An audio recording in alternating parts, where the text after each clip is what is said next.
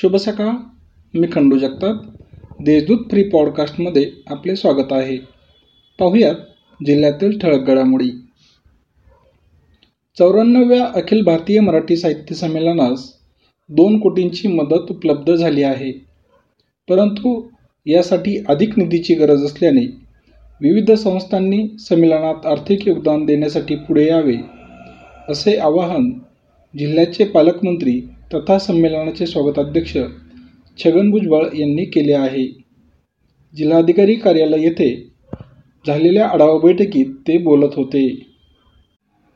जिल्ह्यात वाढत्या करोना रुग्णसंख्येच्या पार्श्वभूमीवर शासकीय व खाजगी लॅबमधील अहवालांचे तुलनात तुलनात्मक विश्लेषण करून निर्बंधाबाबतचा निर्णय घेण्यात येणार असल्याचे राज्याचे अन्न व नागरी पुरवठा मंत्री छगन भुजबळ यांनी सांगितले. करोना उपाययोजनाबाबत आयोजित आढावा बैठकीत ते बोलत होते. करोनाचा वाढता प्रादुर्भाव पाहता नागरिकांनी सतर्क राहण्याचे आवाहनही यावेळी त्यांनी केले. नाशिकच्या जिल्हा शासकीय रुग्णालयातून दीड वर्षा बा दीड वर्षाच्या बालिकेचे अपहरण झाल्याचा प्रकार शनिवारी भर दुपारी घडल्याने एकच खळबळ उडाली आहे. प्रतिभा गौड असे या बालिकेचे नाव असून तिला पळवणारा सी सी टी व्ही कॅमेऱ्यात कैद झाला आहे. पोलीस त्याचा शोध घेत असून लवकरच बालिका ताब्यात मिळेल असा विश्वास पोलिसांनी व्यक्त केला आहे.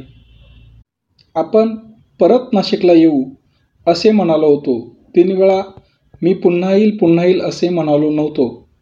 आपण शब्द पाळतो म्हणून आलो आहे. शब्द न पाळणाऱ्यांना आम्ही घरी बसवतो. अशा शब्दात खासदार संजय राऊत यांनी देवेंद्र फडणवीस यांना टोला लगावला. एका पुरस्कार सोहळ्यासाठी ते नाशकात आले असता प्रसिद्धी माध्यमांशी त्यांनी संवाद साधला. यावेळी ते बोलत होते. शहरात स्मार्ट सिटी अंतर्गत सी सी टी व्ही कॅमेरे बसवण्यात येणार आहेत.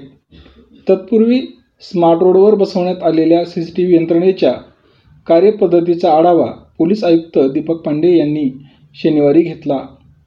व्हिडिओच्या दर्जाबाबत त्यांनी यावेळी सूचना केल्या. त्यांनी सी बी एस तसेच मेअर सिग्नल येथे भेट देऊन या सी सी टी व्ही यंत्रणांची पाहणी केली. कोरोना लसीकरणाच्या पहिल्या टप्प्यात जिल्ह्यात अद्याप पाच हजार लाभार्थींनी लस टोचून घेतली नसल्याचे समोर आले आहे. जिल्ह्यात छत्तीस हजार सातशे वीस लाभार्थींचे उद्दिष्ट ठेवण्यात आले होते. परंतु महिनाभराच्या कालावधीत एकोणतीस हजार सहाशे जणांनीच लस टोचून घेतली आहे.